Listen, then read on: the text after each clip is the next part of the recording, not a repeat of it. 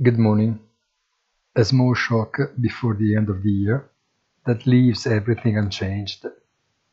China worries especially when at the end of January, coinciding with the traditional New Year, population movements may determine a real spread of the pandemic, with many of the consequences already seen less than two years ago.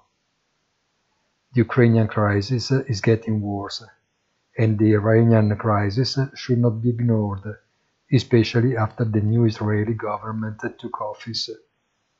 But it's all postponed to 2023.